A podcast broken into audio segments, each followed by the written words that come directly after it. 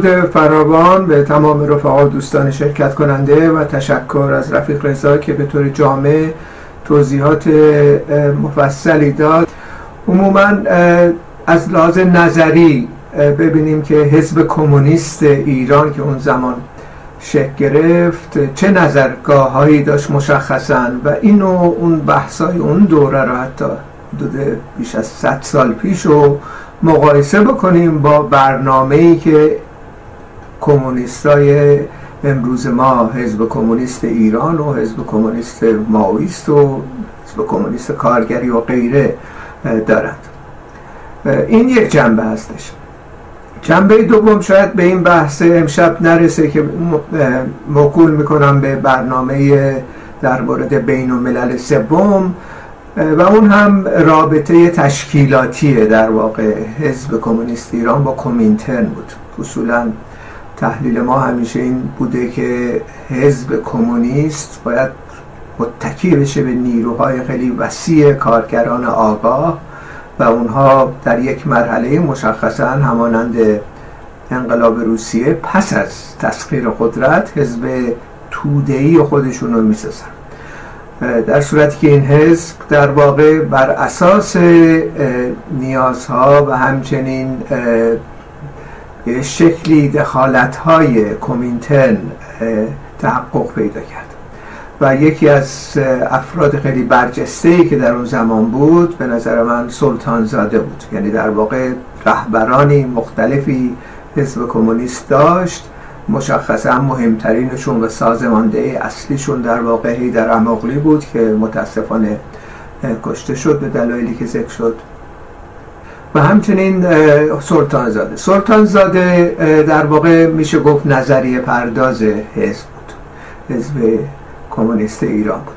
اما این جنبه تشکیلاتی رو به بعد مکول می‌کنم. صرفا از نقطه نظر نظراتی که حزب کمونیست داشت و در ارتباط با اون بروز کردن اون در شرایط کنونی و ببینیم به هر حال در قیاس با این بحثای اساسی که از سنت های مبارزاتی ما و نظری ما هستش احزاب موجود چه آموختن و ما به عنوان جریانی که می‌خوایم در تحلیل نهایی طبقه کارگر به قدرت برسه چی بیاد؟ باید بیاموزیم. همونطور که اشاره کردم نظریه سلطانزاده یا تزها و تئوری هایی که تدوین کرد اساس حزب کمونیست ایران رو ریخت. یعنی در واقع برنامه اصلی حزب کمونیست ایران توسط سلطانزاده نوشته شده بود یا نقش تعیین کننده در اون داشت. و این نکاتی هم که ذکر می‌کنم متکی به اسناد تاریخی جنبش کارگری سوسیال دموکراسی و کمونیستی که بخش به جلد ششمش که خسرو شاکری همت کرد و تلاش کرد که تحقیق مستقل در ارتباط با انقلاب روسیه و این دوران مشخصا حزب کمونیست ایران ارائه بده که این تحقیقات به نظر من تنها, تنها تحقیقاتی هستش که میشه روش اتکا کرد. در مورد تحقیقات یا تاریخ نویسی حزب توده که مطلقا نمیشه اعتماد کرد. تمام پر از تحریف و و نظراتی بود که القا شد از طرف استالین بنابراین هیچ اصطلاح نظر مستقلی نیست. اما خسرو شاکری به نظر من در طی سالهای مختلف و ترجمه مطالبی که به روسی بوده و به فرانسه و از فرانسه به فارسی و غیره خب تلاش های زیادی کرد و این اسنادی که امروز در دست ما هستش و رفقای جوان و همچنین رفقایی که در ایران هستن می‌تونن به رجوع بکنن اینا هستش نه اسنادی که حزب توده ارائه داده. این فقط یه مورد اینجا اشاره بکنم مثلا همین برنامه حزب کمونیست ایران که ذکر خواهم کرد در بعد. نقاط نکات بسیار جالبی داره از نقطه نظر این که سرمایه‌داری در ایران باید سرنگون بشه. توده های خیلی وسیع با قدرت سیاسی رو به دست بیارن. این برنامه رو در واقع وقتی مجله دنیا ترجمه می‌کنه به اصطلاح اصولا سانسور می‌کنه. اون بخشایی که مرتبط به انقلاب و تسخیر قدرت و مبارزه با سر، سرمایداری رو سانسور می‌کنه. چون خانایی نداشت با تزهای دو مرحله استالین و این در واقع خیانتی بیش نیست به در سطح نظری به نسل ها در واقع از جوانان در سراسر جهان. و این گسستی که ما باید از استالینیزم داشته باشیم که متاسفانه بسیاری از احزاب موجود از جمله همین ماویستایی که چند هفته پیش مشاهده کردیم کوچکترین درسی نگرفتند یکی از ملزومات تدارک انقلاب هستش. در مورد تزهای رفیق سلطان زاده اصولا ارزیابیش اینه و ارزیابی خیلی جالبی است. در 102 سال پیش این بحثا رو داره می‌کنه میگه پیشرفت عظیم تکنیک ها و راه های ارتباطی رشد کلان مبادله کالا بین دور افتاده ترین نقاط کره ارز تمرکز بیش از اندازه تحکیم یافته و سرمایداری در واقع به شکل بزرگترین کنسورسیوم های بانگی و غیره در واقع به شکلی این اقتصاد اقتصادی که اتقام شده به طور دائمی با عقب افتاده ترین کشورهای جهان. و از این زاویه هستش که صحبت از این می‌کنه که این عقیده حاکم که انقلاب اجتماعی در کشورهای مستعمره و نیمه مستعمره باید از مرحله یک انقلاب ملی و دموکراتیک گذر کند کاملا نادرست است. مستعمره یا نیمه مستعمره در رابطه با اقتصاد جهانی یکی از مناطق عقب مانده آن است. اما در عین حال از نظر اقتصادی به نحو محکمی بدان وصل شده. انقلاب اجتماعی توسط پرولتاریا ممالک سرمایه‌داری پیشرفته باید ضرورتا طی جریان حوادث مستقل از درجه انکشاف آنها به سایر کشورها گسترش پیدا کند. یعنی این بحث دقیقا بحثیه که خود کارل مارکس در ایدولوژی آلمانی 1845 مطرح می‌کنه برای نخستین بار. و تداوم این بحث در واقع و اجرای به اصطلاح چنین تحلیل های منجر به پیروزی انقلاب اکتبر میشه. یعنی در واقع تحلیل ها به خصوص تست های آوریل لنین مشخصا همین مسئله رو برجسته می‌کنه. و در اینجا ما می‌بینیم سلطان زاده 102 سال پیش تحلیل هایی که داره می‌کنه در ادامه تحلیل های مارکسیستی هستش و در ادامه تحلیل هایی که انقلاب اکتبر به پیروزی رسیده و این اصطلاح تحلیل رو داره ارائه میده به حزب کمونیست ایران و کل کارگران ایران در اون دوران. خب اگر این بحثای خیلی اولیه و اساسی رو ما مقایسه کنیم به بحثای این احزاب کمونیست که امروز ما مشاهده می‌کنیم می‌بینیم کاملا متفاوته. یعنی اینا در واقع مسیر دیگه غیر از مسیر اصطلاح نظریه نظریه انقلاب اکتبر و خود کارل مارکس و سلطان زاده رو دارن دنبال می‌کنن. و این تحلیل هاشون مشخصا این هستش که انقلاب دو مرحله خواهد بود و انواع و اقسام پیچیدگی های مثلا مشخصی رو مطرح می‌کنن تمام احزاب موجودی که ما داشتیم چریکا، پیکار و همچنین ماویستا مشخصا امروزه که حالا در قید حیات هم ظاهرا هستن همین موضوع رو مجددا دنبال می‌کنن که انقلاب دو مرحله در بسیاری از کشورهای عقب افتاده. امروز ایران هم خب عقب افتاده یا انقلاب 1357 اون زمان عقب افتاده و نیمه فعودالی و نیمه مستعمره ارزیابی می‌کردن.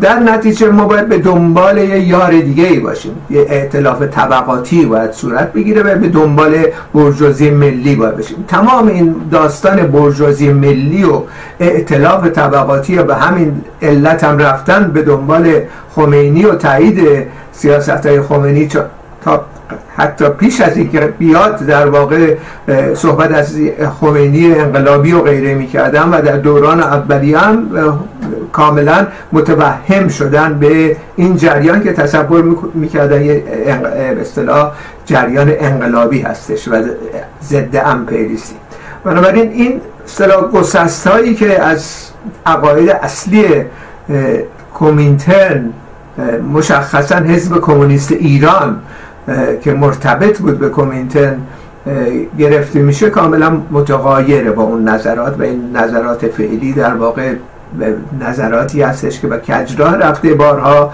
و جوانان ایران مشخصا برای اینکه به هر حال ببینن برنامه و تحلیل های مشخص در ارتباط با کشورهای نظیر ایران امروز چی هستش باید متکی بشن به نظرات خود کمیتن و خصوص حزب کمونیست ایران در اون دوران. در مورد برنامه این حزب خب اینجا نکات بسیار بسیار ارزنده و شایان ذکری وجود داره که اینها رو به دقت باید دنبال بکنیم و ارزیابی بکنیم. و یکی از اون موارد این هستش که صحبت از این میشه که این برنامه هم تو که ذکر کردم عمدتا توسط خود سلطان زاده نوشته شده بر اساس اسنادی که رجوع دادم اسنادی که توسط خسرو شاکری ترجمه شده.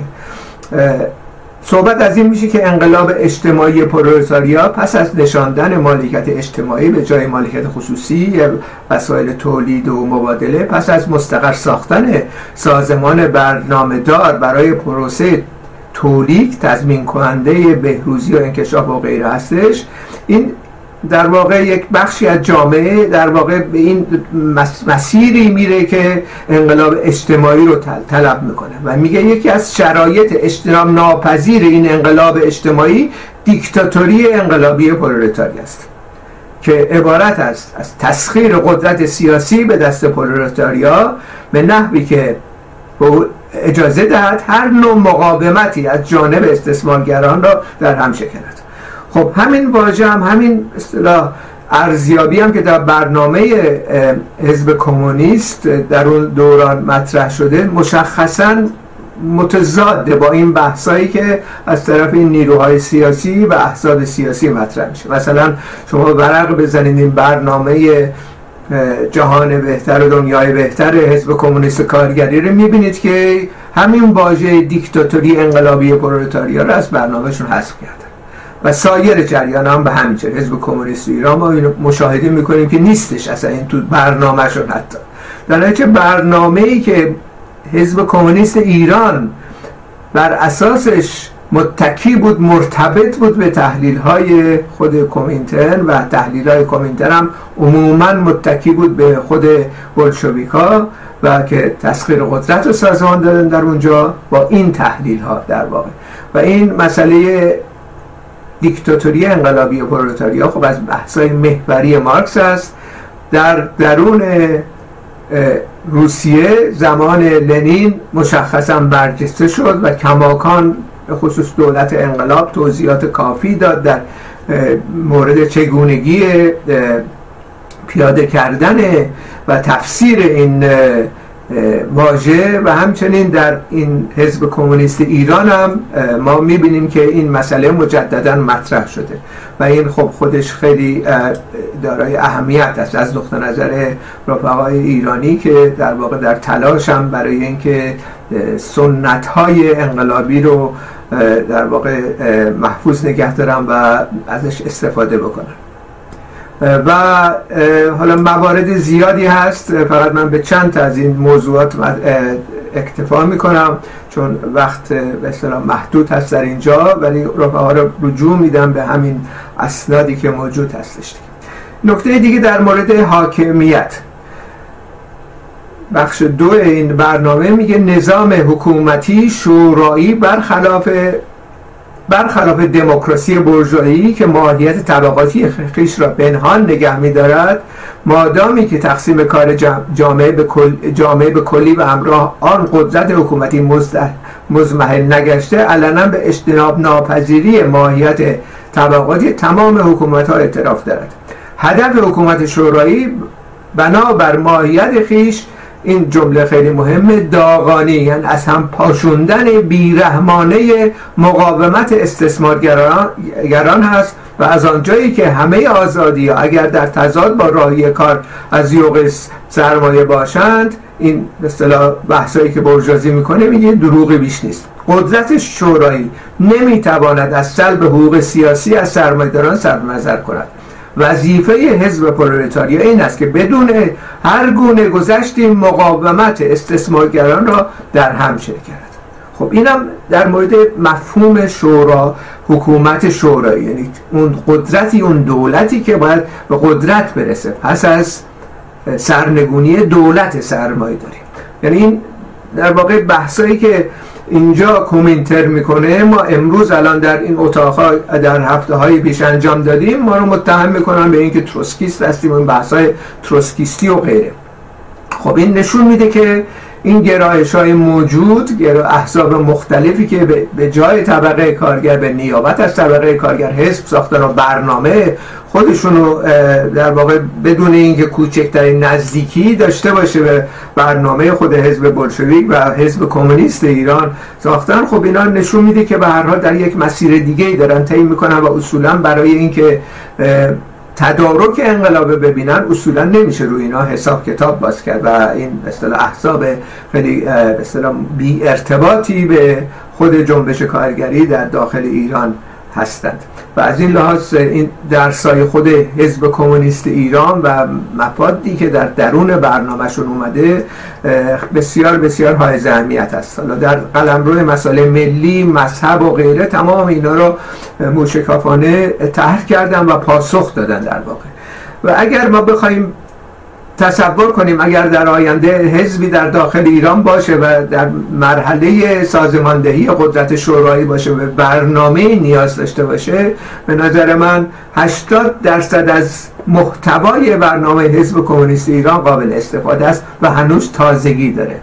و از این لحاظ یک دستاورد خیلی بزرگی هستش در راستای تحولات نظری در واقع در, در آینده در داخل ایران که این میشه کاملا بهش استناد کرد و ازش آموخت و این تجارب رو بسیار بسیار در موارد مختلف ازش استفاده کرد. در آخر فقط نکته که می‌خواستم اشاره بکنم و اونم این هستش که تمام کمونیستای ایران کمونیستای برجسته از, از جمله خود سلطانزاده و بسیاری از هنان نیکبین و بسیاری از کسانی که اونجا بودن غفارزاده و غیره اینها در واقع منافع طبقه کارگر در داخل ایران رو بر اساس این تحلیل ها در یک مقاطع خاصی در مقابل خود یک جریاناتی دیدن در حزب کمونیست پس از مشخصا پس از دوران لنین. در دوران لنین هم به نظر من اشتباهاتی شد که رفیق رضا اشاره کرد. اینا رو مفصل خواهیم پرداخت در بخش بین الملل سوم. اما اینها در واقع این اصطلاح برنامه رو ازش دفاع کردن بر اساس تحلیل های مارکسیستی و در مقابل هم انتقاداتی به خود لنین و کومینتن داشتن به خصوص سلطانزاده. و همین که مشخصا پس از اینکه لنین فوت کرد و استالینیزم شروع به رشد کرد و این تئوری های در واقع منشویکی رو مرحله مرحله بندی انقلاب غیره رو مطرح کردن اینا ایستادگی کرد. یعنی سلطان زاده یکی از کسانی بود که ایستادگی که در مقابل استالین. برای همین بود که اینها و بسیاری از کمونیستای ایران توسط یک جانی به نام استالین محاکمات مسکو را انداخته شد و اینها را با با اتهام زنی های کاملا مغرزانه این که اینا جاسوس آلمان هستن و اینا تروسکیستن و غیره محاکمات قلابی تشکیل دادن و اینا رو اعدام کردن. یعنی از جمله خود سلطان زاده رو در سن 41 سالگی کشتن در واقع. و از این لحاظ ما در واقع این نسل و نسلی که مقاومت کرد در مقابل استالینیسم رو در واقع باید برجسته بکنیم. و امروزه یکی از مسائلی که ما در مقابل خودمون داریم این هستش که این نظرات و این اصطلاح تحلیل های کاملا منشویکی و کاملا غیر مارکسیستی غیر بلشویکی در درون جامعه ما در حال تبلیغ هستش و زیادی از جوانان رو دچار سردرگمی می‌کنه. یعنی در واقع نظرات استالینیستی. هنوز کسانی هستن از طرفداران حزب توده که نظرات استالینیستی رو مرحله بندی و انقلاب غیره رو مطرح می‌کنن. هنوز که هنوز در همین سایت های موجود امروزه تروسکی رو به عنوان یک خائن و یک جنایتکار و یک اصطلاح جاسوس امپریالیسم معرفی می‌کنن پس از این دوران. و هنوز که هنوزه آماده نیستن که درسای لازم رو بگیرن. و این در واقع یک اختشاش نظری در میان جوانان در داخل ایران می‌تونه به وجود بیاره. بنابراین از نقطه نظر ما یکی از وظایف اصلی مارکسیست های انقلابی در, در این دوره این هستش که این مقابله بشه با این و این تحلیل های اولیه و بسیار اساسی که ما از حزب کمونیست ایران در اون دوران خصوص شخصیت های مانند سلطانزاده به دست آوردیم رو در واقع تبلیغ بکنیم و همچنین شرایط رو آماده بکنیم که این تحلیل ها جا بیفته مجددا و مارکسیزم احیا بشه مجددا بازسازی بشه. و این تخریبی که استالینیزم بر سطح جهانی رخ داد اصولا اعتبار سوسیالیسم مورد سوال قرار داده به دلیل این خرابکاری نظری که رخ داد در طی چند دهه گذشته مشخصا و امروز هم متاسفانه هنوز که هنوزه ادامه داره. حالا سر از ماویزم می‌زنه بیرون سر از مسائل گرایش های مختلفی که حال تحلیل های مختلفی انجام میدن می‌زنه بیرون. اصولا چپ سوسیالیست امروزه در داخل ایران و در سطح بین المللی دو را در مقابل خودشون دارن دو بدیل دارن یا گسست کامل از استالینیسم و نظرات انحرافی که به جا گذاشت و پیوستن به مارکسیزم انقلابی و استفاده از تحلیل های خود مارکس و همچنین حزب کمونیست ایران در اون دوران یا اینکه در مقامی قرار می‌گیرن که متوسل میشن و هم همسویی ایجاد میشه بین اونها و جریانات برجوات سوسیال دموکراسی و جریانات مختلفی که تردید ایجاد می‌کنن در جامعه. بر این اساس که انقلاب سوسیالیستی دیگه سپری شده قدیمی شده مارکسیسم کهنه است انقلاب اکتبر استالینیسم ازش اومده بیرون و غیره و اصولا هدفشون این هستش که به یه شکلی دوباره سرمایداری رو بازسازی بکنن. سرمایداری ارتجایی که بخصوص در کشورهای نظیر ایران که در واقع مرتبطن به طور مستقیم به امپریالیسم و این دولت های سرمایداری رو می‌خوان دست نخورده به جا بذارن و نگه دارن. تمام این جریانات مختلف اپوزیسیون راست میانه و غیره قرضشون در این در اینکه تهاجمات می‌برن به مارکسیزم در این نهفته.